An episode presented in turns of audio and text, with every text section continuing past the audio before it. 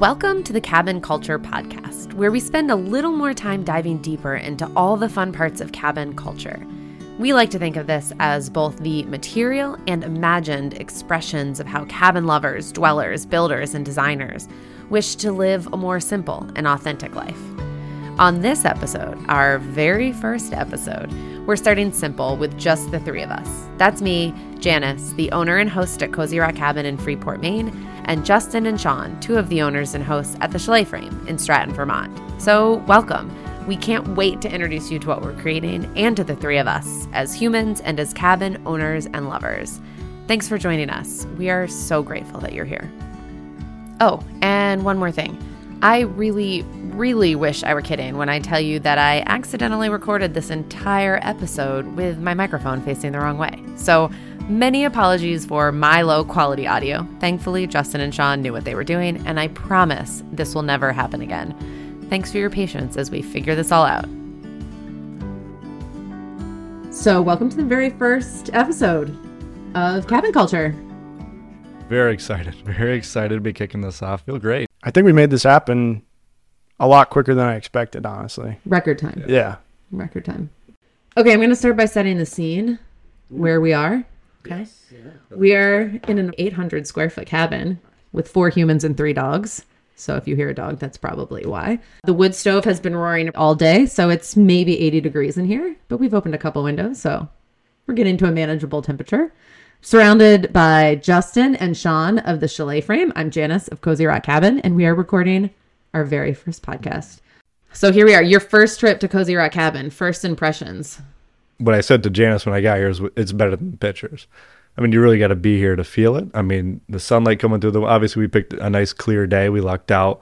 It was great coming down the driveway. I don't think we've seen too many angles of it from that view, but it was yeah, so far it's been great. We got the full tour. I think we're going to be at a fire a little bit later, so we're excited for that. It's not to love. I paid them before this podcast, just FYI. yes. What did you think, Shaun? I, I I liked the way it was tucked away, and I think I was partial to the Chal-A frame because we were so tucked away, and we came down a dirt road. That made me happy too, and that you're this close to the town too, which is super cool. And you have beautiful back area to it. Love that. The Rock, of course. The rock's huge. One Yeah. of the coziest rocks I've ever seen, to be honest. I haven't seen a cozier one, so we're excited about that. Yeah, so let's chat briefly. We're going to use this podcast as our first one, just the three of us, so that folks can kind of get a chance to know us behind the pictures that they see on social media. Um, so why don't we start real quick before we interview each other with just talking about how this podcast came to life, what our hopes and dreams are for it, what is the vision for what we're doing. So I'll let you guys start with that. Originally the thought was you're mostly scrolling through Instagram, you're seeing all these pictures of these places, you little captions, comments, but you never really get enough time to really dive into it. Uh, so we thought this could be a good platform to really kind of dive deep into some of these people, uh, you know, hosts, photographers, designers, architects, you know, everybody else, builders, and really get their story.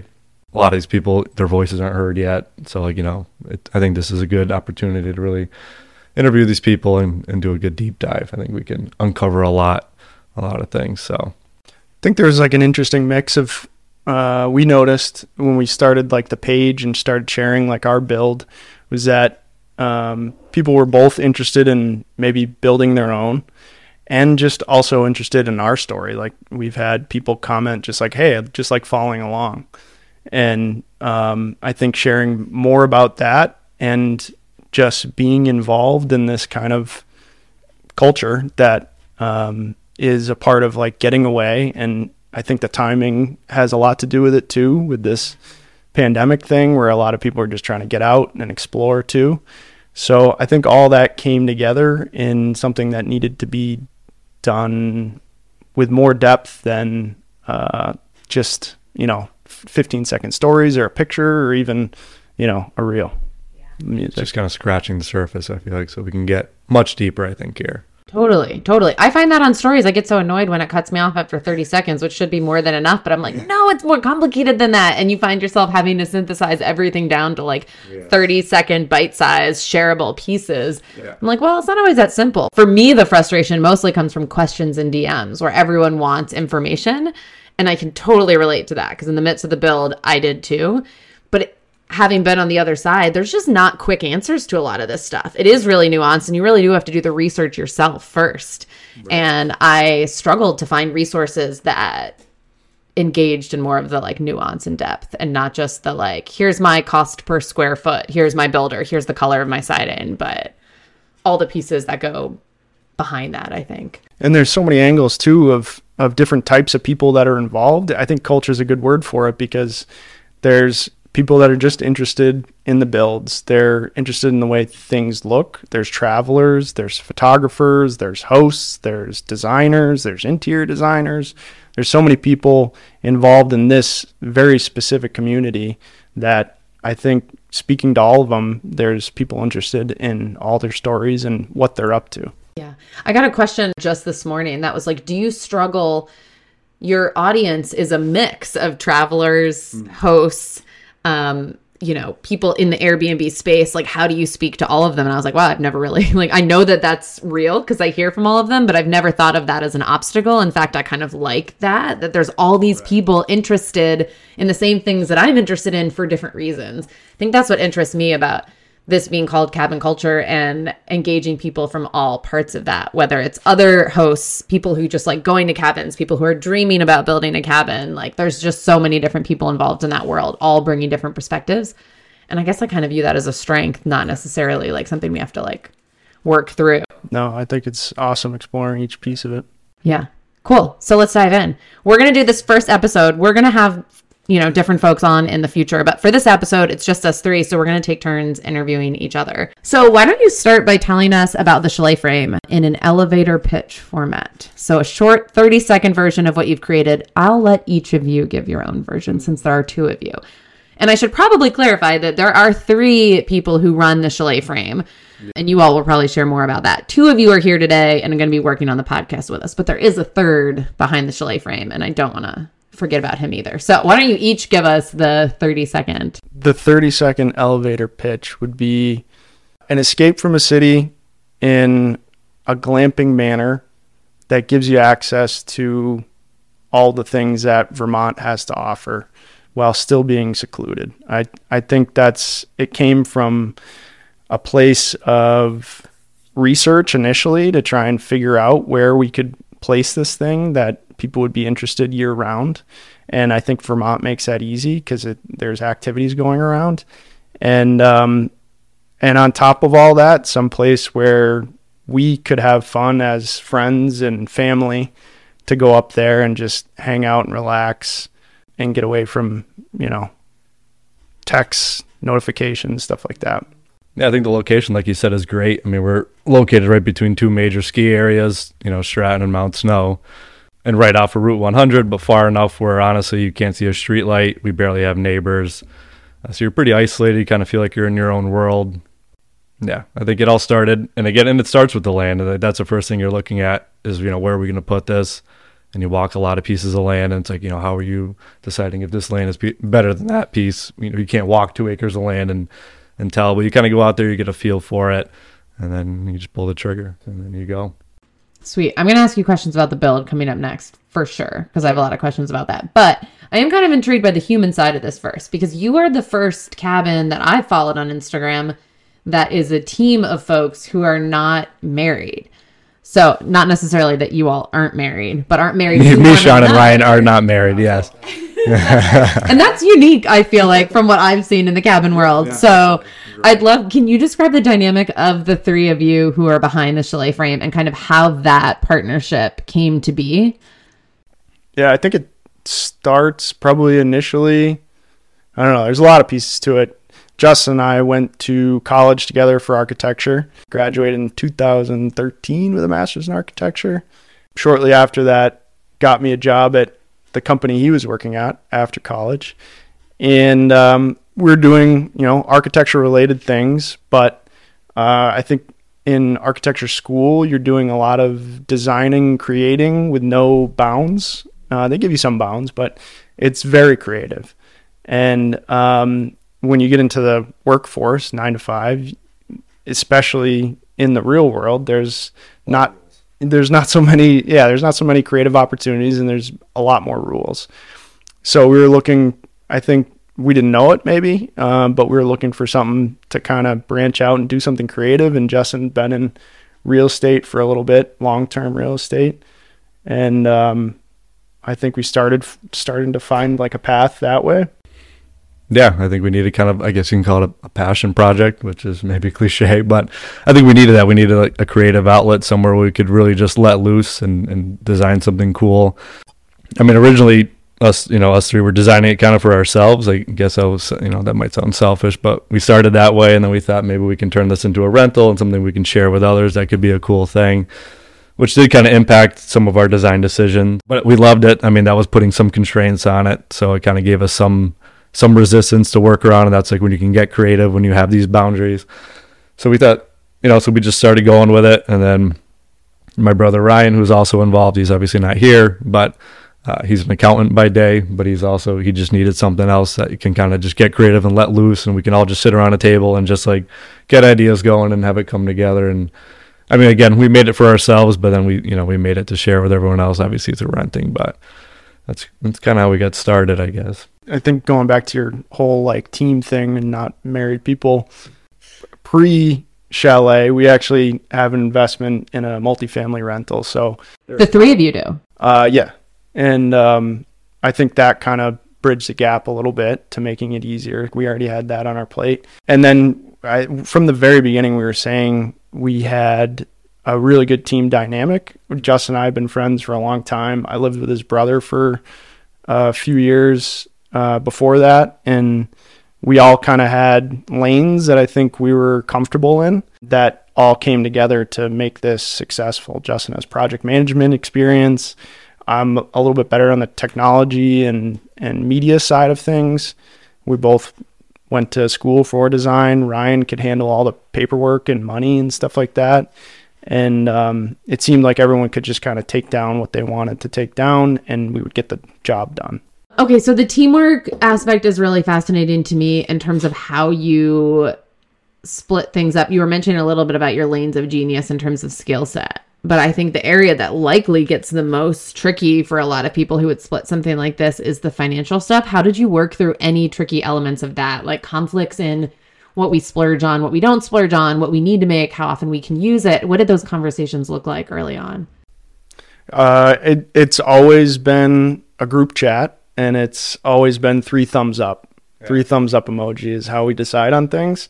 If we don't have three, we don't move forward, or we, you know, we listen to everyone's decisions. I think Justin has a really good design eye, so Ryan and I usually take kind of a, a more backseat to that. If Justin brings up something and kind of pitches it, we can say, oh, we can see it that way, or you know, and and he has in mind how much money we have to spend anyway. So it's like it's never getting crazy.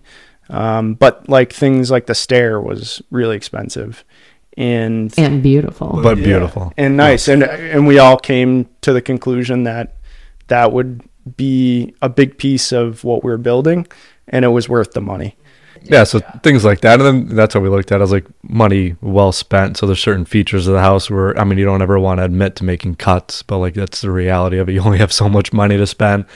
Ooh, tell me about that. What was one cut that you had to make that you are like, oh, I wish we didn't have to do that? One cut was definitely not the staircase.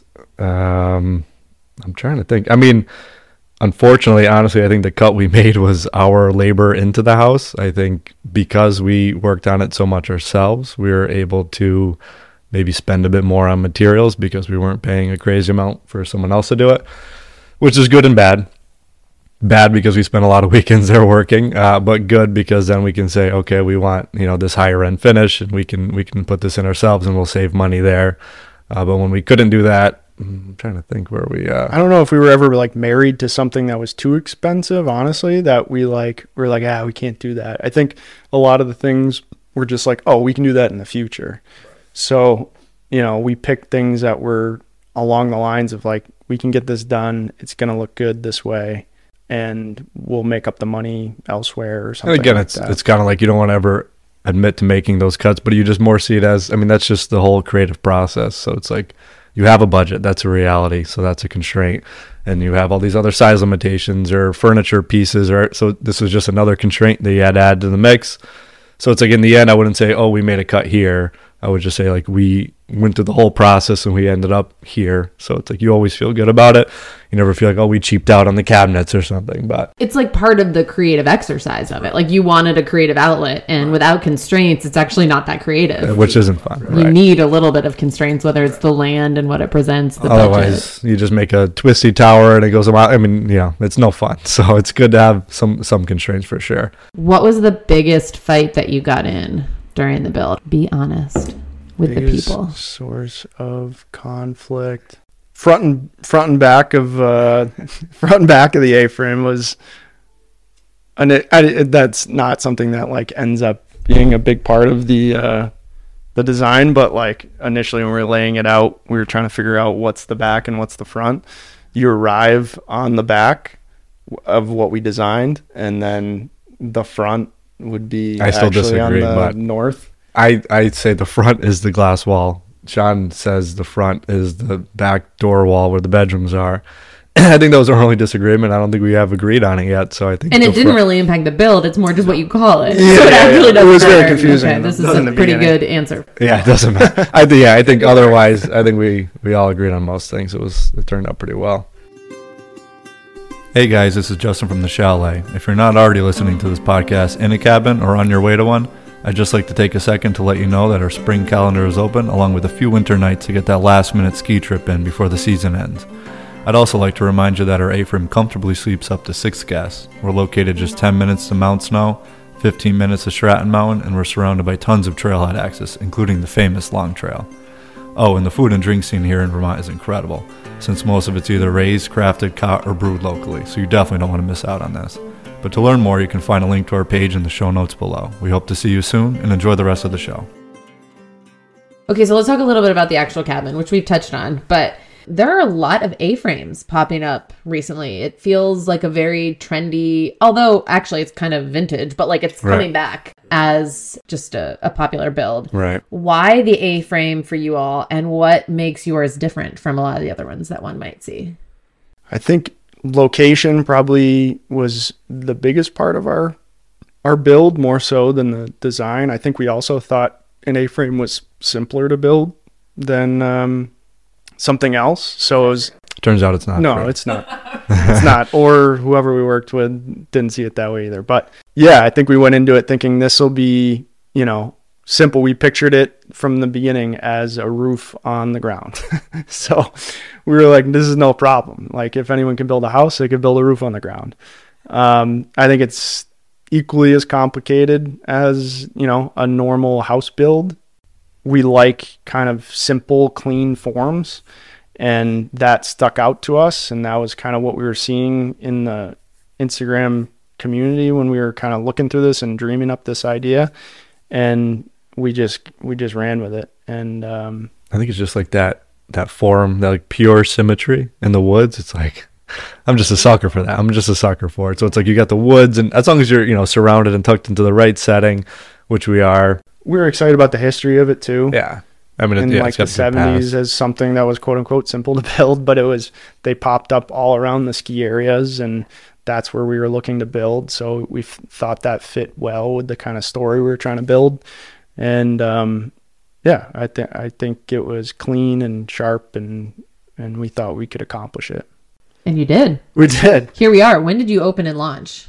Was this September 1st was our yeah when we put it live on Airbnb. So we just made it, just made it for the fall. For yeah, that was our whole thing. Was like if we can open for the fall, we'll be good. I mean, even though it took a lot longer than we expected, we're like if we can just make it to the summer, be ready for all the leaf sneaky in note though if your if your plan is to open something for the fall i would say shoot for the season before because we're taking pictures in the summer which still came out you know great to be able to list it but we had no pictures of it as we wanted it to open in the fall and that was our best spot so we had we ended up getting a few people in there and getting some pictures but um, i think we could have done better on that you know, or just people planning ahead for the fall. If you're going to travel in the fall, you might be making those plans in the summer. And we're like, all right, it's fall. Who wants to come? And everyone had already made their plans, uh, which it still worked out fine again. But you know, if I would have done it better, I would have been open in the summer. You know, took the summer maybe a little hit there, been completely good for the fall. Yeah, and looking back at the build, because a lot of folks that I've talked to are either in the process of building or wanting to build. What would be your big? What was the biggest thing you all learned through the build, and what was the biggest mistake that you made in the build? Thing that you would do differently if you were to do it tomorrow? Uh, Pick a better builder for hmm. sure. Tell me more about that. I mean, it's tough because I mean, when we did it, it was the you know we bought the land in February right before the pandemic, and then the pandemic hit. So it was 2020 when we were planning the whole thing. So we were getting everything engineered. We were finding a builder, you know, getting all the material, the quotes, and everything. So it wasn't really the ideal time. Ideal time to buy the piece of land in retrospect, but not for planning the build. Uh, we reached out to a lot of builders. Uh, a lot of them obviously were busy at that time. And we met this one, and we had a great relationship uh, with him. And we actually met up a lot on site, and it was great. And I think just like everyone else, you know, he might have got busy. You know, he was he didn't have like a full crew. He was kind of a one man show, but a nice guy. He showed us some of his work, and it was really nice. Um, so we felt good about him, and we'd keep talking. You know, before we pulled the trigger and went under contract with him, like, you know, how do we feel about him? And it's like, oh, the guy seems like a good guy, solid guy. We met up with him enough. He gets the vision, um, which we thought, uh, which is also important to make sure if you're doing something special like an A-frame or even just a cabin, like they need to buy into it. Like they need to get the vision. This is not a spec home.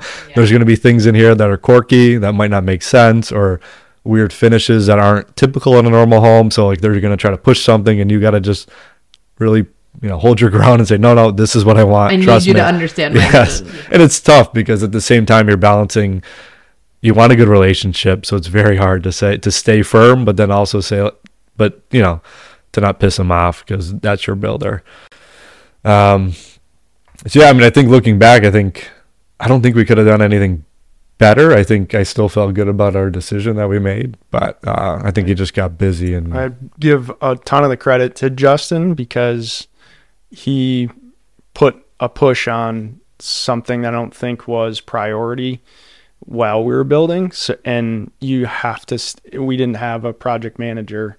We were the project managers and, and mostly Justin. And you have to keep, because your, your project gets pushed off for the next one that its squeaky wheel gets the grease. Yeah, that's real. So and and you know we have a timeline too to make. It can't take forever. There's financial parts of that too that are in motion. So you have to be able to communicate with your builder, and you have to be able to put your foot down and really make a stand when things aren't going the way you want it to.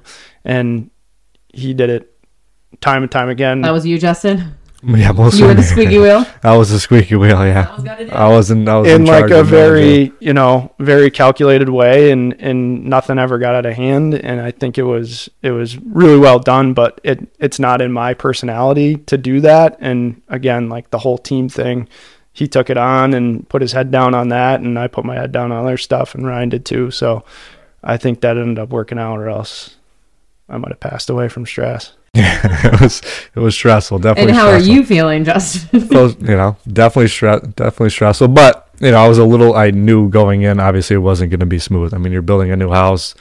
We're from Massachusetts, so we're doing it remote. We had a builder, but I knew there was going to be a certain level of managing the manager, I guess.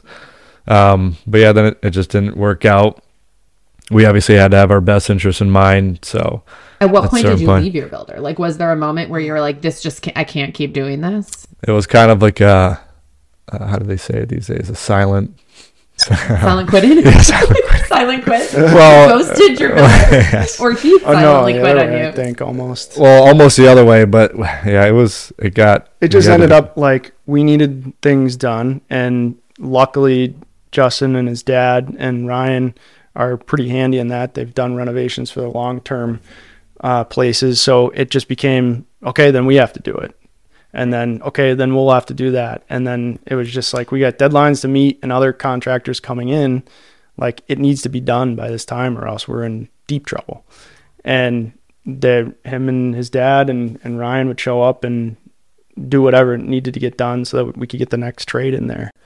Yeah, which I think I don't know. Sometimes it's it's good knowing how to like be handy and knowing how to do these things because you can always fall back on that as a crutch. But then sometimes I try to pretend like I don't know how to do these things because I think like I'm gonna fall back on that, and that's where the mess happens. Like I got to just stay focused on my builder doing the thing that we hired him to do.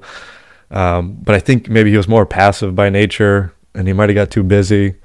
So we kind of put us on the back burner. He didn't have a big crew, so we had like a guy. If that guy was busy for four months, he's like, well, he'll be ready in the spring, and it's like, well, we can't wait you know that long.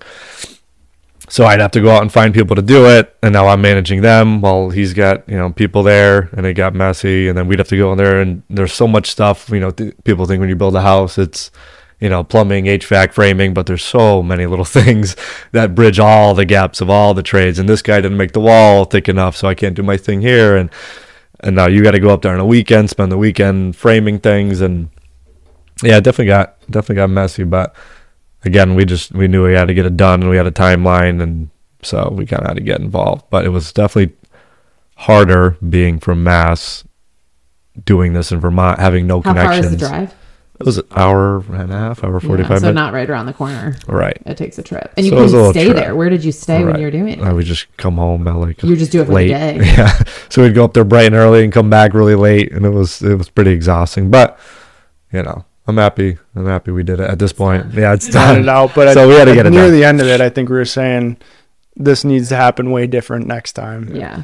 We need to find someone we're we're very comfortable with that we can, you know, whatever money we will have to pay for that. That's so valuable. But you can able to- trust them with their piece of it and just worry about. And It's just being extremely transparent in the beginning about schedule, about budget, about you know essentially their schedule, their you know their manpower, how many guys do they have, like can they take this job on, and maybe hold them to a contract. Our contract was a little loose. Uh, these were certain kind of decisions we had to make to get the job going. So, but yeah, make sure you focus on your builder. That's extremely important. Big takeaway, key takeaway, big yeah. Okay, so talk to me a little bit about branding because there's so many short-term rentals that are popping up and more and more of them you're seeing on Instagram, which is how we met and how probably a lot of the folks listening to this have found us. How did you all think about branding? I feel like it's more important now that there's so many people in this space. How did you all think about that from the early stages of the build? Did you think about it? What did that look like? I think that's kind of how this whole thing happened. I want to say Oh, it started with branding? This was this. I I, mean, this. We're branding guys. me and me and Shaun have always had a thing where we like to just I don't know we do little spitball exercises. We like to come up with funny names or whatever else. But we had talked about making a cabin, and then one day I was at work and I was eating lunch, and I was just like looking through the Instagram, looking at different people's names, and they all had like kind of little fun, creative names, and I was just like, oh, like how could we spin on like A-frame or something like that would be cool. And then I was just looking into like you know branching out on like you know cabins, cottages, chalets, and then I was like, oh, chalet's cool. I looked into chalet. I was like, oh, you know mountains and the alpines. I was like, oh, chalet, and I was like, oh, you know, what if it was chalet, like shal with an A, A-frame. And I immediately obviously texted Shaun while I was at lunch. Not the group chat, just Just Shaun at this point. There was still no group chat. I said, hey, Shaun, how about the chalet or the Chal-A frame? And I sent him my thought process. And then, you know, he sent me obviously a gift. That's how we talk mostly. Is in, I think I said gift. take my money, and then I sent a gif of cash being thrown. So then we got really excited about the name. We obviously, Shaun immediately went on, took the IG handle, made a Facebook page. I mean, it was Great way to do it, right there, friends. completely premature. I mean, this was one. Yes. Just confirm the IG handle. yeah so it was completely uh you know whatever we did it our own way and then obviously we you know we text ryan we're like hey man you want to build a cabin here's what the name's going to be i think it's going to be an a-frame we're not sure where i don't have any other details and he's like yeah i'm in he's like let's do this and then we So just the branding served you well from the very beginning. You recruited your your third team member solely based on the name. i think I, yeah It gives you a good, you know, direction, I think, when we could talk about it. I think we even had like a pretty long meeting at Justin's house to begin talking about like what specifically we wanted. I had been watching um, Kyle Dempsey's videos and I liked the way he was capturing New England and I got all inspired and like we could do this, this, and this with zero with zero camera experience by the way. I was like i could figure this out. And we had a lot of talks about um like what we're going to show you know in this whole build. And i think initially we were all like we're not on camera we're not you know none of our faces and it mm-hmm. shows all the way to here until we met janice and then she forced us on camera Yeah, every conversation. Why aren't you guys ever on camera? well yeah that was tough and i realized looking back probably wasn't the best decision, maybe. But our thought, I think the yeah, the thought was like it was more about the stay than like us, but somewhere along the line, I think when I was capturing pictures, there's like only so much you can take of like framing and Right. stuff without people in it. And then I started to as they were comfortable with like not paying attention to the camera and me just getting whatever. And we started, you know, putting together stuff more that way. And then I, we finally took like a picture all together at the very end of it. At the very end. and it's, and it's yeah, it's unfortunate because looking back, I guess it's like it makes sense because it's like you have this house, but then it's like after we're done building it and everything's behind us, it's like there's always people behind the house. So it's like I think that's what people are interested in. It's like this house doesn't just get built by magic. Like there was a lot of stuff in the works, the personality on these people, like what kind of people like built such a house. And you guys are fun guys too. It's not like you're void of personality, which would be a reason to not show yourselves on it- it- camera. I I, think- feel like if you're like, I don't have much to offer, but that's not the case. Right. And I think we we thought that a lot. Like, oh man, like you know, and I think we thought the same way. Like, there's not like just like three guys doing this. Like, you know, you know, few friends just building an A-frame. Like, we I think we have something cool here. And I don't know, we just Because never even did that it. scenario, three friends building, I've never seen that before on Instagram. So that became almost more endearing because I was like, how are they doing this? Well, like, we're three friends building an A-frame. Three best friends that anyone could have. So Um, anyway, we missed that, but Yeah, and I think there was there's an initial part where Justin and I have like had car talks where we've said that if we don't make use of the internet in our lifetime for like work purposes, then we like failed our parents. Because like they got us to this point and if there's some way we could build on top of that using something that they didn't have and like the internet's the most powerful thing that exists period. And it's like we can make use of this. Yeah. Exactly. And and we were like okay let's do something creative that we're all interested in which is real estate which is design which is everything. Something that financially makes sense something that we could either be flat on or make some money on as a business. And then something that can grow using you know the advantage of internet and sharing and social media so all that came together and that that was kind of the vision. And then somewhere along the line we talked to you and we realized how excited you were about the stay and the experience. And i think that kind of started to build into what we're doing like oh we need to figure this out a bit more because we're gonna have people staying there eventually. And we were just thinking of the build the build the build. So well, one step in front of the other. I had been hosting before too, so that makes it easier. I never had to worry about a build with the first one. I could just dive right into hosting. So that's mm-hmm. where my brain by Very default nice. went. which But- I think is very helpful. Yeah. Yeah, but once you got past the build, I mean, it's kind of hard if you've never hosted before. It's kind of hard to think about this thing that you've never done when you have this huge thing in front of you that you have to get through first. So, Or it's just like switching gears so quickly. It's just like all you're thinking about 24 hours a day is this build. We got to get this thing. I called this guy. We got to finish this, finish that. And all of a sudden it's done. And now it's just like, oh, well, now we got Oh, shit. Now we got to figure this, this whole, whole other world- big yeah. thing. which is an entire thing that you, obviously there's plenty, you know, of information on. So it's like there was a lot to learn quickly. I think going back to that like initial creative thing, we still have that and we learned a ton of stuff on this first build and had a ton more ideas that we wanted to incorporate into something. So I think it's like how can we do this better or bigger or, you know, make a cooler experience for people and we've started to learn that like uh trying to branch out from like a less generic. I think we built a pretty solid A-frame, but uh, the next one, you know, what gets people excited about it, they haven't seen an A-frame before or stayed in one. And it's like, okay, so for the people that have stayed in an A-frame, how can we make it even cooler to stay? So, um, yeah, just that creative aspect. Uh, I think this is why it gets addicting for people. And I don't I don't think I think there are cases where it's financial and you see, oh, I'm making X amount of money on this one. But I actually don't think that's the driving factor for most people. I think it's this to get into this, you have to have a desire for some creativity. In this And space, yeah. in this that's it. space, yeah, especially in the cabin space. And once you do it once, you learn so much that how can you not want to do it again? How can you not want to put everything that you've learned into Make the practice? experience even crazier or, or more, yeah, Right. remarkable, I guess. Right. So it totally makes sense that it might be a different format too, so that it still has that element of creativity, but you can apply the lessons that you learned from this one towards the next one. I think we've we liked the in, we really liked the initial part of it going up before we had anything cleared and just we did it a bunch of times or you know we had a couple things to do like mark out maybe where the well or the or the drilling was going to happen. But like we just stood out in the woods maybe made a fire maybe didn't and just hung out drank some beers. And like just being out in the woods anywhere was really cool. And i think we're we're interested in the destination too. We've talked about that just being in cool locations so i think that's a big part of it too Hey guys, this is Janice, and in case you haven't figured it out already, we're pretty new at this whole podcasting thing.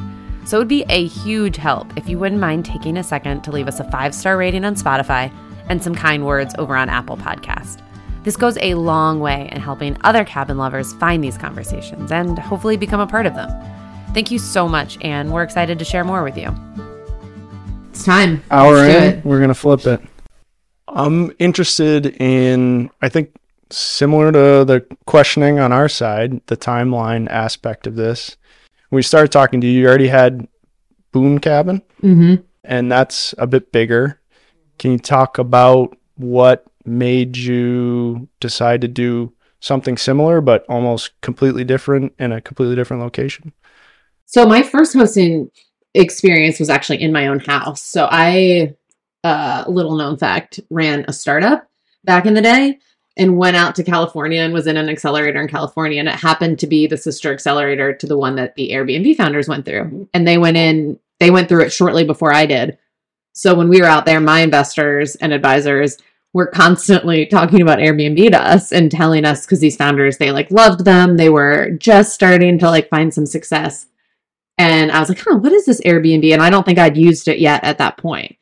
And so I started looking it up. And when I got back to North Carolina, I was like, I'm going to Airbnb my guest room. I'm going to kick out my roommate. This sounds great. I have more control over my house. I'm going to set up a little Airbnb here.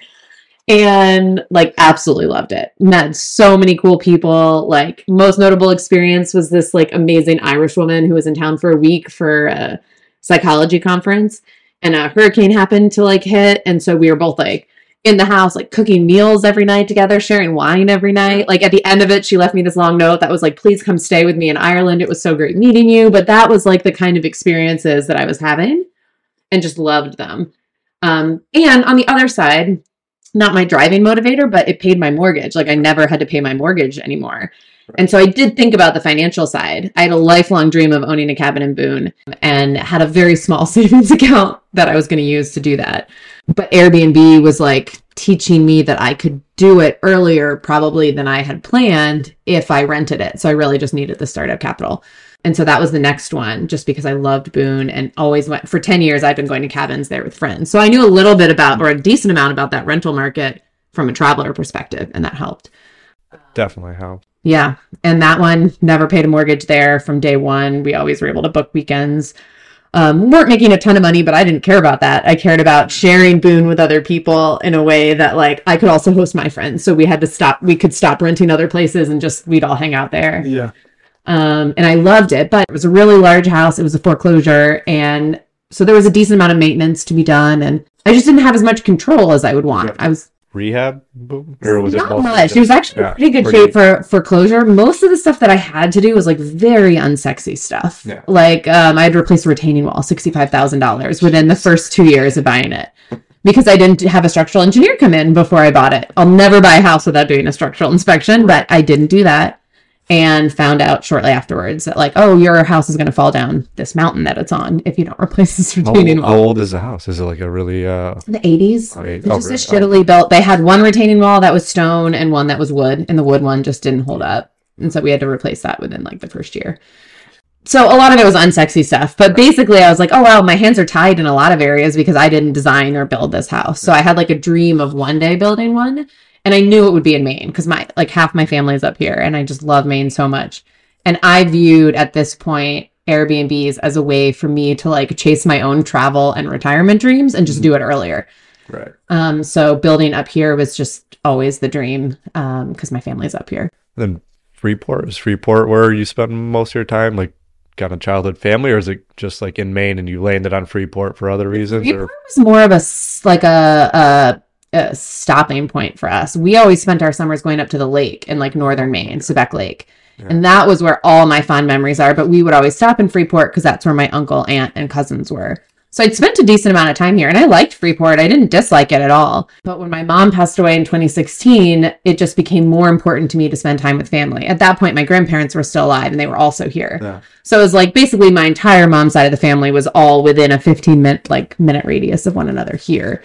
So that made this a pretty easy answer for where I would probably want to build. Not to mention my cousin's a builder. So that like I would joke with him for a while. I was like, "Oh, you're going to build my treehouse in your backyard or my tiny house or Well, excited to think about building my entire house. yeah, yeah, and it was very much joking until the day that it wasn't. And then I was like, "So Corey, about that tiny house, it's remember, time." Remember you owe me that uh Yeah, think you promised that one time? yeah, and he was just like, "Yeah, I'm here for it." Coming back, it's super interesting that you went from the one-on-one person Airbnb experience, a room in your house, and were you renting your bedroom and then like sleeping on the couch? No, it was a guest two bedroom. bed- It was a two bedroom house, but it's like a small. mill yeah, it's I a mean- 1,200 square foot mill house. Very And I- intimate. yeah. I think that's a, a super different experience on Airbnb where, you know, there's the option of it tells you initially if you're going to be staying with someone in a guest house, at a vacation house, stuff like that. And that's something I've not experienced and So you've never stayed in someone else's house before?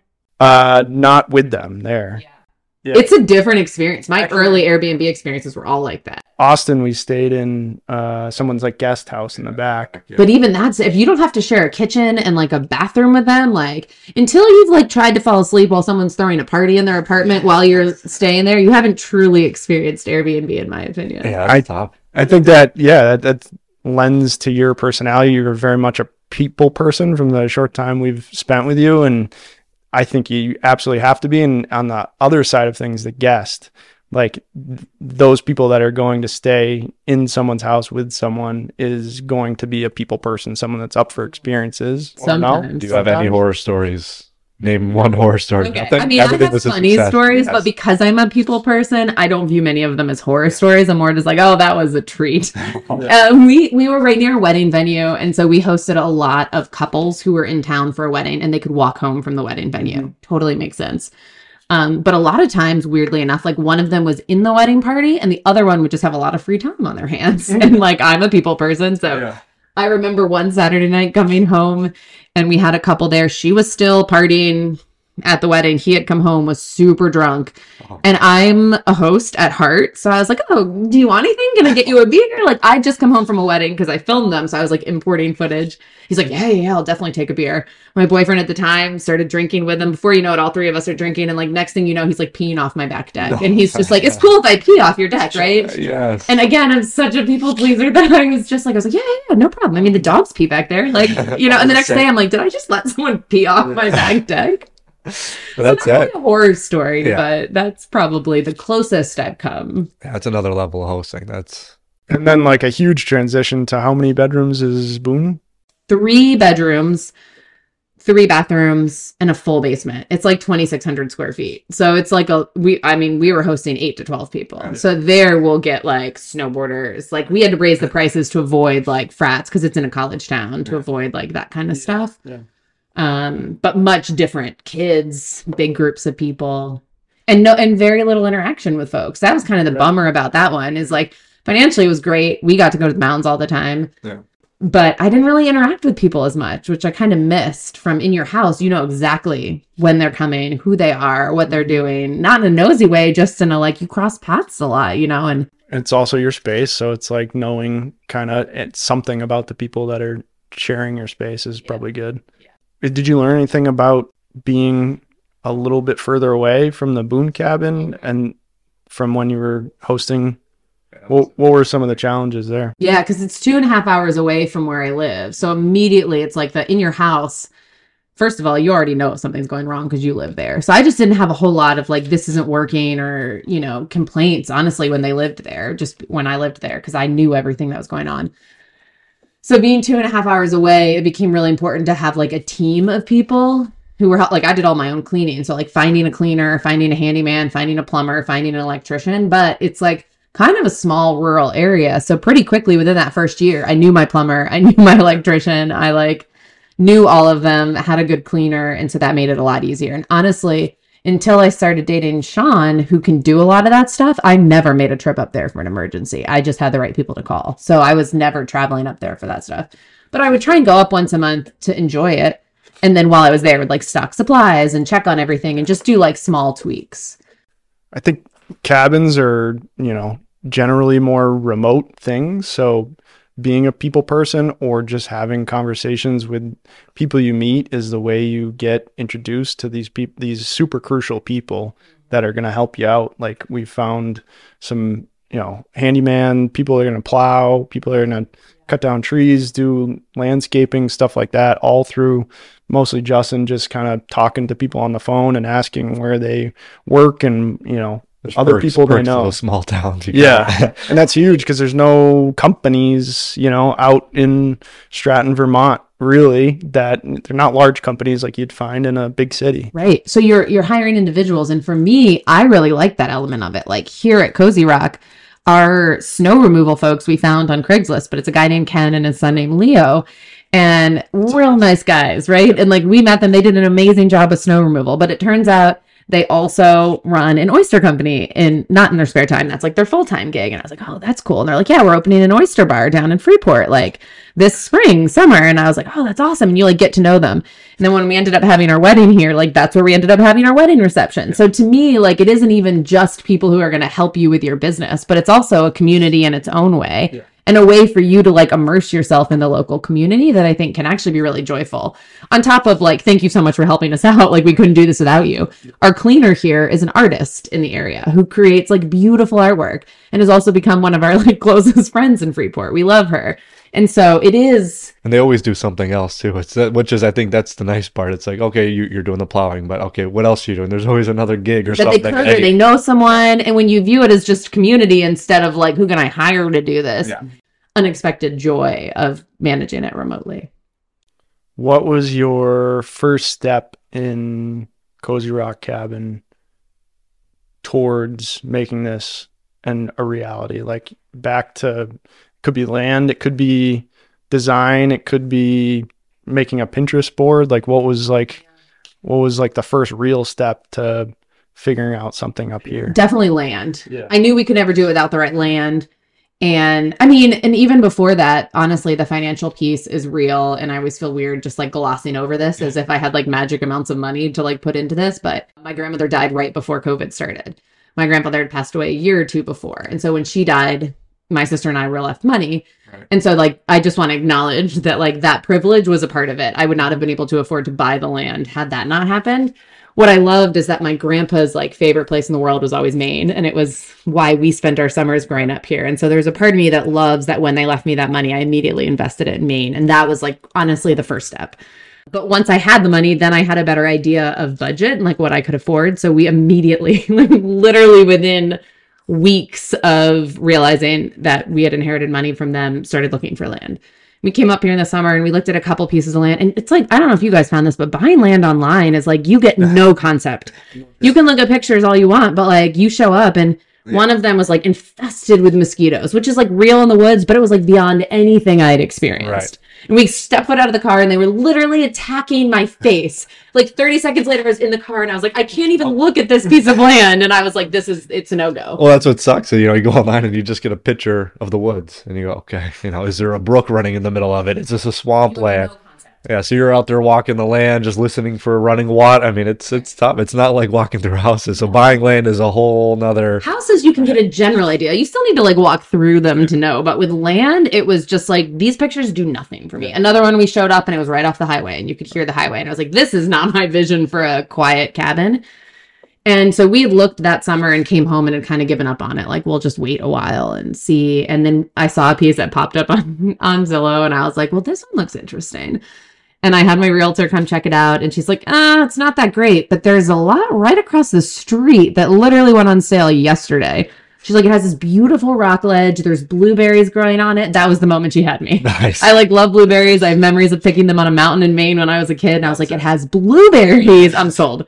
She was like, yeah, but also three acres, and also yeah, yeah, that's good. That's good. Trees, okay, good. But blueberries, now we're talking. Well, and then I had my uncle come by because my uncle is kind of like what I would describe as like a typical Mainer, like pretty, pretty like stoic, you know, kind of down to business, just Right. getting shit done. Right. And I was like, I need Uncle Rick to come look at it because he's gonna tell me how it is. Had you seen it yet, or you're still just going off? well, I was debating whether I was gonna fly up. Oh, to yeah, see right. Because I now knew at this point you do not buy a piece of land without seeing it in person. Yeah.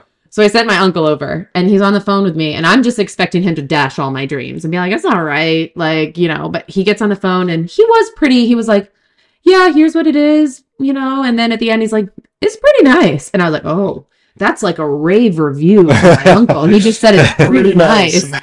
So I put in an offer that day. I was like, all right, if Uncle Rick said it's pretty nice, this is like maybe a good option. Put in an offer, we were under contract, and then I flew up to see it. I don't know if you know this, but one of the main state mottos is the way life should be. I personally think this is the perfect description of Maine, and I am probably guilty of overusing this phrase.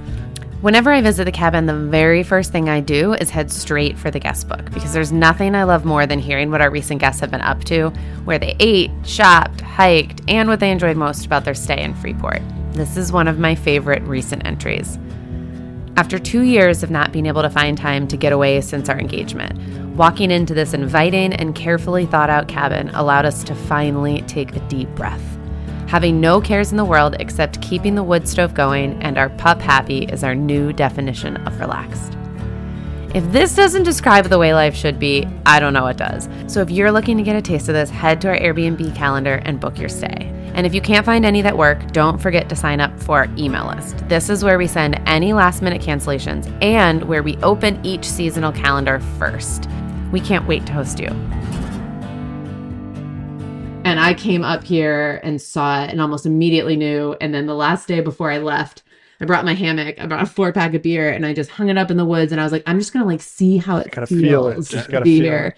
And I still have a video I took of that, and that was the moment where I was like, "This is gonna be." I think so feeling sweet. it, feeling it's huge. We did a lot of feeling out there. Very important to important. figure out placement and that's like i ended up when we came up to clear the land we had a general idea but we like pitched the tent in different spots and we were like how do we want to or- we spent a while thinking about orienting it but picking the land was definitely and once you pick the land then you have a better idea of like where you want to put it what size you're thinking where you want the windows like all of that stuff it just became a lot easier once Which you had the land I think when you're buying a home, you don't even consider that. It's almost just there. But You when you're, choice, when you're building, and then but it's so hard to orient. You- You walk into the woods, and sometimes it could just be acres of woods, and you just step in, and you don't even have boundaries. Maybe there's like a rock wall, you know, five thousand feet Yeah. that way. So it's to really sit in the woods and like imagine where things are going to be and what it's going to look like one day. I mean, like you got to have, you know, you got to be able to visualize that. Yes. good. it's tough. So and it's all dollar signs because you're like, oh, I want it nestled back here. And then you bring in the site work people and they're like, well, it's more in this for tree removal. And then we have to like dig trenches for the power lines to go back this far. And it's going to be this much more. And like the septic field, like,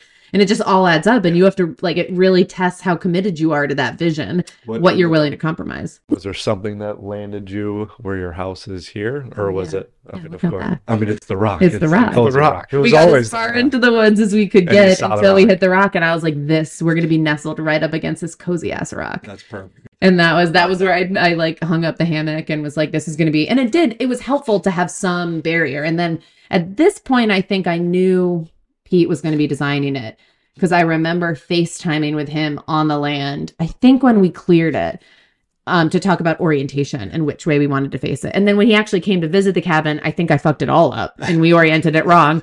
But his designs are so good with so many windows that like it didn't matter. We still had beautiful sunlight. But he was like, This isn't, I think the sun is in a different spot than you said it was. And I'm like, This does not surprise me. This sounds just about You're right, for what This I is would do." opposite, but Did I love it. cold, cold reach out to Pete? Yeah, I messaged him on Instagram and I was like, "Hi, sir." I I, probably, I don't know what I said, but I was, you know, I was, I was like, um, "I'm building a cabin in Maine, and I've been scrolling Instagram, and I've just been really overwhelmed with designs until I saw yours, and I was just like, this is it. Like, there's nothing else to it. This is it."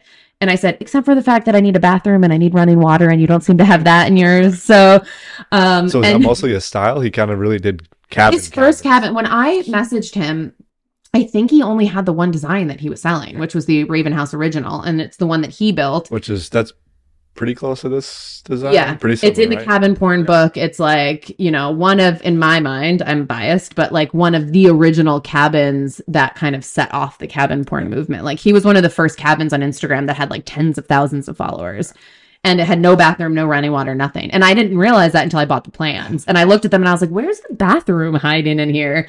And once I realized it wasn't there is when I messaged him. It was a true cabin. It was And he did not, he might have responded right away, but he's like, I'm really busy. Can we get in touch in a couple weeks? Like, I can't remember. There was like a big delay period. I do not know what I was doing during that delay other than like maybe clearing the land. stressing out about it. I, don't, I honestly don't remember being stressed. I don't remember. And then he got back to me and he's like, Yeah, let's work on this.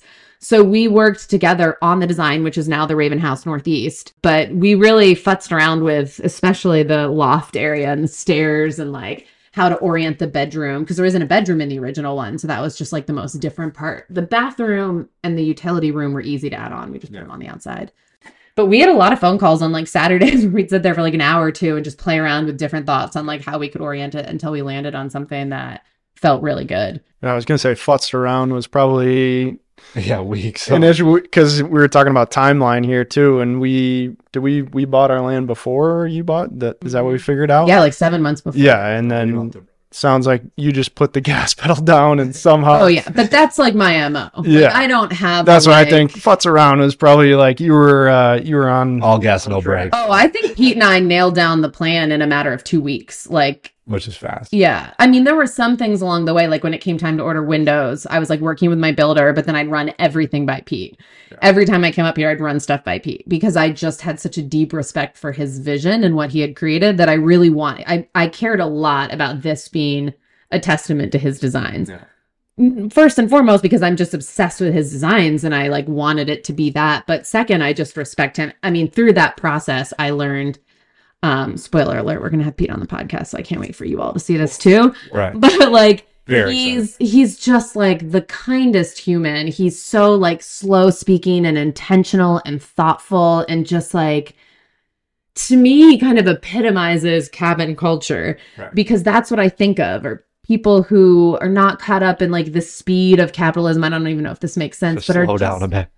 yeah, and I don't do that. I'm like, I have an idea and I'm like going to execute. And he really did force me to slow down a little bit. But I also think he appreciated that I was like, we're going to get this thing done because he wanted to see the plant. You know what I mean? Like it was win win for both of us. But his presence and energy was so good for me from like day one. I think going back to that original thing when finding a relationship with either whoever you're working with, builder or designer or anything, It's everything. Yeah. like you have to have be able to see similarly what your your vision is. Either you're gonna have something that's extravagant and someone's gonna talk you down, and that's got to be a good relationship back and forth, or you have to push that person to like, you know, represent what you see in your head. Yeah. And the hardest part that I didn't see coming, because I assembled what I consider like an all star team. And it was my cousin who has been building since he was like 16 and just like does really high end builds, amazing attention to detail. Also, really good guy who's like pretty laid back, made the whole thing really easy. You have him, you have Pete, who I've already like sung his praises. And then my interior designer is named Jordan, and she had worked with me on some rooms at my house before and is also a friend of mine. And I just love her. Like, she's worked for like Oprah magazine and like been on TV and like just has an amazing eye, but is also like, How did you land this relationship with Jordan? um, how do we first meet? She hired me to do a film for her. So I did a film for her and then I fell in love with her work and I was like, Do you want to do a trade? Do you want to design my new house? This is the house I was living in in North Carolina, and then I'll make videos about the process. So we did like a four part video series about what it looks like to design a room from start to finish. And she designed the room for me, and it's my bedroom at home, and it's like fucking amazing. She's just so talented. So I had these three amazing people, and then me kind of steering the ship, right? And Orchestrating it all. I was like, this is going to be amazing. But then along the way, there were a lot of moments where what the builder recommends comes in conflict with what the house designer wants, or what the interior designer wants is something that the builder is like, well, that's going to be really expensive, or that's going to be difficult, or that lead time is, you know, and you just had, and I wasn't expecting to play this kind of like mediation role. And I think because I cared about all three of them so much, it became even more tricky. It wasn't just about what do I want, it became about like, how do I keep everyone happy? And how do I make sure everyone knows how much I respect their vision even if in this moment I might disagree with you or want to push you a little bit. And that was the hardest part for me. And you have to be a little bit selfish. Like you got to be firm on what you want, but like it's hard. It's a hard balance to keep everybody happy because this is your team. Like if you Yeah. piss anybody off and Yeah. something unravels, And I just didn't want anyone to feel disrespected. Like I really valued all of their perspectives and their visions, but there were just times where I couldn't do all of them. So I had to make a decision and that was probably the hardest part for me. Did you ever get them around like the same table? Like did they all uh, meet? Though I will say when Pete came to visit the cabin, like after we had finished, I was like, Pete, whenever you want to come, like I will host you whenever. You don't have to pay anything. I'm so excited. Is he local? Is no, he- he's in Canada. Oh, he's in Yeah, but his wife has either I think she's from Maine or has connections to Maine, and so he was supposed to come originally right away that summer, and then that got changed for some reason, and he came this spring. And so when he came, I hired a photographer to come and photograph him at the cabin because I really wanted images of like him here. Mhm. And I also invited Corey. And so Jordan lives in North Carolina, so she didn't come. But the three of us, that was the first time we got to meet, and we like had beers and hung out here. And you know, I made them awkwardly pose for photos. with Oh, someone that I hired, but I love those photos because it really is like it was the teamwork that built this Yeah. place. And then I think those are cool cool moments to like and celebrate feels like a weird word, but um we I think missed some of them and like we just kept saying like we have to figure out to do something at certain like milestones and stuff and it, it you get so wrapped up in the process that um recognizing certain points of the build is huge yeah, and this like is where we need to know pho- your Enneagram number because I'm an Enneagram seven. I did not miss a single opportunity to celebrate. We had champagne in our fridge constantly, yeah and like building permit got approved, which took way longer than it should have. Popped that champagne, like you know, we got the CO, popped the champagne, like whatever the milestone was, the two of us were quick to like pop a bottle of champagne and like celebrate it.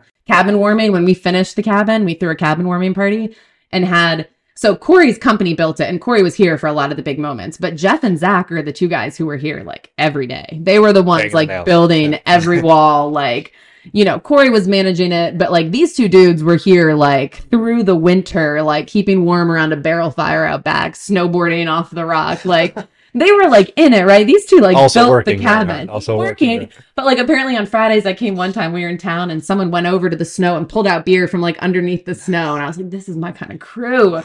Like it's just good dudes, like the whole team. And so when we had the cabin warming, it was so fun to have like them here with their girlfriends and like to have Corey here and like to have everyone that we could have here just celebrating in a finished cabin. Like that was probably my favorite moment of the build to be able to celebrate that Which I think is good because I feel like when you think about like cabins, it's always like, oh yeah, you know, my grandfather built this cat. There's always like, you know, the story of someone who built this cabin. It's never just like, oh, look at my cabin, and like you don't hear the story, but Right. it's like when you have the time to reflect on all those milestones, it's like, well, this is it. This is us building the cabin. This is us. This is Grandpa building the cabin. Like here we are. So like, Yeah. let's take that in. I think that's cool. Did you do any time capsule thing here? Did you put a picture of you on a wall somewhere? I feel like you must have done something. We wrote like that. something on that on the stud when we were here. We wrote a message of intent. Okay. There's a picture of it on our Instagram. We did that, but You didn't do it? we'll have to get the chisel out and hit the foundation wall or something do you remember what the message said? Was it a message to the future homeowners, or was No, it? it was it was like may this be a place that holds many happy memories for us and helps others see the way life should be for years to come. So it was very much about us first and foremost, which is what this cabin has always been about. We plan to retire here. But to me, almost as important, not quite as important, but almost as important, is being able to share this with other people because I love Maine and so many people in my life in North Carolina have never been here. So create my goal always from the very beginning was um, I want to create a place not that people who are traveling to Freeport already will like have a nice place to stay. I want to create a place that brings people to Freeport, that they find my platform was Instagram, that they find on Instagram and want to come. They're like, well, I don't know about Freeport. Like, it seems cool. And then they come and we have this whole guest book of things for them to do. And they leave after four or five days and are like, well, shit, Freeport is like a cool place to go. And I loved the cabin. And those are the wins for me when I read guest book entries that like, we didn't want to leave the cabin, but when we did, boy, did we enjoy these four places that you suggested. Like, I like that about it. Uh, I think Airbnb is recognizing that too in their categories Yeah. they make. So there's cabins. There's just I think there's one called like Wow or something. There's so many now. Where it's like a Unique s- spaces. OMG, yeah, and the Oh, yeah, trees OMG. or something. And uh, people and the company is recognizing it that like they they want to travel and do something cool. Like you can stay anywhere. And you don't care. Like, and you where? could you could stay in someone's place too. That's just a house, but I think people are interested in in doing something different, especially now. And that's kind of I mean we can get then into that in the later podcast, but the difference between just renting out, you know, a place or buying a place in the city or outside the city or near a venue or something that is just a house versus creating something that people go to. I think it helps them people like step outside their comfort zone too. Just like, well, what's going on at this place? And it's like, well, there's skiing nearby, there's hiking nearby, and like maybe I'm not a hiker, but like the kind of story or experience you're crafting is like, well, you know, let's let's give it a try. Yeah, and it's it's there and it's it's something different, and I like that that it inspires that. And then throughout the build, obviously you worked with your cousin, right? He built the place. I mean, was there any? Because I know you asked us some questions about working as a team and like being friends and related. If we ran into any issues, I mean, did you? Were there any moments where, in a way, you're like, oh, I kind of wish I didn't know you because I would just scream at you about this, or has it? Was it really always just like he understood your vision, he knows your personality, you both know each other, so it was a good team, or was it just like, oh man? Sometimes that's what you know when you hire people, you know, it's like, oh, this this is tough because I really need to tell you this is not good, but has did you run into any of this? Even I mean, Pete, it sounds like you guys designed this pretty smoothly, but yeah. Yeah. I mean, there was one one moment. And I would say we made it through the entire build. And honestly, both I can be laid back. I can be pretty tied back in some ways. Like I like to execute on something, but I can be pretty laid back. Like it takes a lot, I think, to really rattle me. And Corey is like one of the most laid back people I know. Like I love that about him. He would call me with stuff every day and it just always made me feel at ease, like never stressed me out it was at the very end when there were a couple things that didn't get done oh, that were not like it was the bookshelf in the loft and then there is supposed to be a storage closet right underneath those stairs it's supposed to pull out and it's going to be like drawers and storage that didn't get done in time and and that turned into like I got really frustrated partially. And it was and and I regret I mean and looking back like I wish I'd been able to be more laid back about it. But at the end of a build as you know and we had opened up the calendar. So we had guest booked. Yeah. and that's where I think the biggest misunderstanding was is if you've never hosted before you don't understand the idea that you can't just pop back in and like finish something. This is not a rainy day project when your team has like a spare day. You can come finish this up. We're gonna be at work during the day so the, the doors unlocked kind of and my vision was like we're gonna be booked solid from the beginning. That was my hope hope. And it ended up being the case for i mean it has been since we opened it. And so there wasn't we have you know a five hour window in between guests every couple of days but our cleaners here cleaning. Like you can't bring a team in here and finish something. So it just ended up being and we were drinking champagne around a fire when that fight came to a head. And i do regret that was not like the right scenario to address that particular issue yeah. Um, so I definitely regret that. But that was honestly looking back, if that's the only moment that we had any moments of tension. And Shaun has the skills, so he built that bookshelf at two in the morning the night before our first guest came, and that just oh, there got go. it done. So maybe one of these days we'll interview Shaun and get his, his input on all the uh, all the things he's added to Cozy Rock. Did you have a tough time figuring out when you were quote unquote finished? with your place or did you got to a point and you were like this is good no, yeah, we knew. I mean, because I, from a business perspective, I was like, we want to launch in the summer because that's Maine. That's yeah. the time to do it. We missed that deadline by a little bit. My goal was June 1st, we would launch, and we ended up launching August 1st, I think was our first guest. I think we got our CO mid July, and then we stayed here for two weeks furnishing it and doing all of that. Um, and so there was just this really hard stop. Like we have guests arriving that day. And so those last couple weeks were no joke on us. Like for all the work that we didn't do along the way when the just builder was all- working on it, it was just this never ending list of stuff. And we were every day, I'd be like, oh, we're getting closer, but then not really. And we'd be up until like one in the morning until that last night. It was like, you know, we went to bed at like two and then just had to be done. Now, that said, since then, there have been a lot of like decor projects that we've mm-hmm. worked on. But I would say I feel very close. Like the fire pit was one, finishing off the hot tub so that it's fully insulated is another one, and this last thing we're doing up in the loft. But once those are done, I feel like we're done. You think? Has anything changed since we saw you probably initially when you were at like 2,000 Instagram followers and now you're at 69 something, 70? Did you cross 70, the 70 line? We did wow, big, big milestone. Jeff Champagne for that? We did not. I have not. We've never popped champagne for followers. And I know you said um, a lot of your bookings come from your Instagram. Yeah, following. almost all of them. As what is there anything specific that's changed about it since like you were smaller in following size to now that you'd like your previous self to know? Or mm. you just been kind of I mean, running with early it? Early stages were so fun. Like there is a part of me who honestly misses 2,000 and less followers because I feel like when we were building, people were in our DMs constantly in such a supportive, involved way. Like it felt like there was this community of people who were, for whatever reason, and to this day, I don't really know why, but I will take it, who were invested in the build to the degree that like I would post about this stove and like what direction should we face it. And it would be like days of conversations that mm-hmm. would push my own thinking and like mm-hmm. make me really think more deeply about it. And then you know, just every piece of it, paint colors, like th- these two paint colors were given to me by Instagram followers who were like, if you need a white, I'll never search for whites again. This is it. And it's, that's the white on our cabin, you know? Um, and it felt like there were these people that I didn't know in real life and yet were such a big part of the encouragement and the momentum.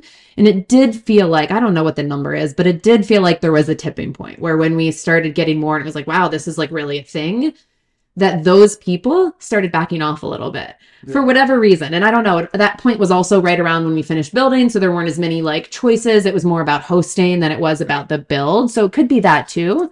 But I sometimes like miss my old Instagram friends. I remember you you saying on some of the stories that like it was very personal with those that smaller group of people, and it's grown very big now. But you you've still done an unreal job of like getting on there and answering questions and talking and chatting with people for seventy thousand people. Yeah, that's the fun part stuff. for me though. And still to this day, now the people I'm closest to on Instagram, some cabin owners, there's like a handful of other cabin owners. We hear from a lot of cabin owners, so it's hard for me sometimes to like get to know the people. So the ones that I've gotten to know in the early days when people messaged me, the first message I always send back was like, Hi, I'm Janice, like hoping that they would introduce themselves because I really hated having conversations with, I know the name of your cabin, but I don't know you as a human like us, like our, like our. like like like all of it. yeah and We'll so the better. ones like alexis from kingdom a frame was a big one and i don't know if she introduced herself or how that even started but it felt like it always felt like a human interaction and that was really beautiful and so to this day the people that i'm still closest with are those cabin owners who i know as humans and our guests like we because so many booked on instagram the ones who like tag us there's a handful I can think of now that I just like love. The the couple who was here for Thanksgiving last year, um, she's become a good friend. She's in like social media stuff. So she's like hopped on Zoom calls and like coached me on TikTok, which is a mystery to me. And like is just like the kindest person. And so now it's with guests, which I actually really like because a lot of them come back and they'll message me about just different things than the build. But um, I, think I had more regular personal conversations during the build than we do now. Now it's a lot more strangers asking about the same paint colors and siding colors all the time, which is fine. And I'm happy to answer that, but that's not personal. There's no relationship there in the way that there was at the beginning. I think wrapping up and kind of bringing it all together, um, that's one of the coolest things and the and the most significant things we saw very early on is how involved all the hosts are in this cabin quote unquote community culture um, with answering questions, just being friendly, like kind of having this bond over either having a place or being interested in it and and the people yeah I, I think that's what kind of brought us all to this table here literally Yeah. And I feel like that community is made up in my mind of like the hosts and cabin owners, the people who are building, and also the dreamers and the travelers, right? There's kind of these four buckets. Often the travelers are also dreamers. It's part of the reason why they like traveling to cabins is because and and I like that like they're all equally valuable. Just because you have a cabin or have been hosting for eight years it's just as valuable to have a conversation with a dreamer and like who still thinks about this as much as you do, if not more. I mean, man, when you're in that dreaming stage, it's all You're just like, yeah, just getting everything. And that's just such a fun stage that when you're deep in the weeds of a build or the hosting, you kind of forget about the allure of the whole mm-hmm. cabin porn world that brought you here in the first place. And so getting to talk to people who are just dreaming is like so fun. But it's really energizing to keep talking to the people who are dreaming. And they're the ones most often in your DMs asking those questions. So while sometimes it's like, okay, I've answered this question 12 times on Reels, but like by answering it again, you just never know what relationship might come from that or what like little boost you might give someone who needed that push to keep like doing it. You just don't want to put the fire out. You got to. Yeah, keep I think that's it. Yeah, even if I might be like, okay, I've answered this a bunch of times and this is not exciting to me anymore, this is deeply exciting to someone Because that's their first step. They're like, oh, look at this! I just found this page. So that, They're that was like their working on their mood board for the living room. And honestly, mood boards are what keep the dream alive during the build. And they're like, I just need the right paint color, you know? And it like really is that crucial. Even though on the other end, it might be like, okay, Sherwin Williams, cyberspace. You know, like but to them, that's like, yes, That's I it. finally It's found free. the color. it's free cyberspace is free So, what can we expect from cabin culture moving forward here?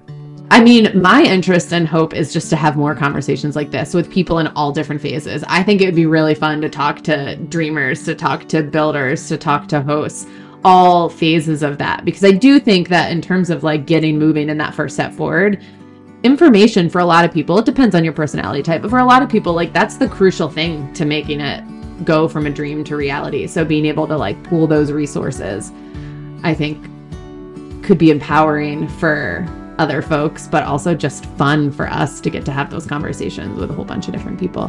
So, if any of that sounds interesting to you listening out there, I don't know a whole lot about this world yet, but I do know that apparently liking, reviewing, subscribing, and sharing are pretty important. So, if any of this sounds interesting to you, we definitely encourage you to tune in to the next episode where we'll be interviewing people besides ourselves. But also, doing any of those things would be a huge help in finding other folks who might find something useful here the fire is still not going, so we're gonna have to sign off and uh, really get that thing going.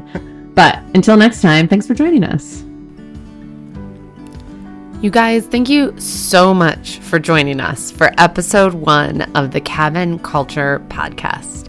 Stay tuned next week for our very first official guest, Pete Long, not only did he design Cozy Rock Cabin, but he is also the mastermind behind the OG Raven House Cabin located up north in Canada. What I love about Pete is that not only can he talk to us about some of the nitty gritty things like building and planning and designing, but he also just has a heart for the cultures around cabins. Not about mass production, not about massive profits, but about escaping, about nature, about restarting, refreshing, all of the things that draw people to cabins in the first place Pete seems to understand at his core. So I'm most excited not just for the how to pieces, but also just to hear a bit more about the way that Pete looks at the world and how that shapes the work that he does. So make sure to join us. We'll see you then.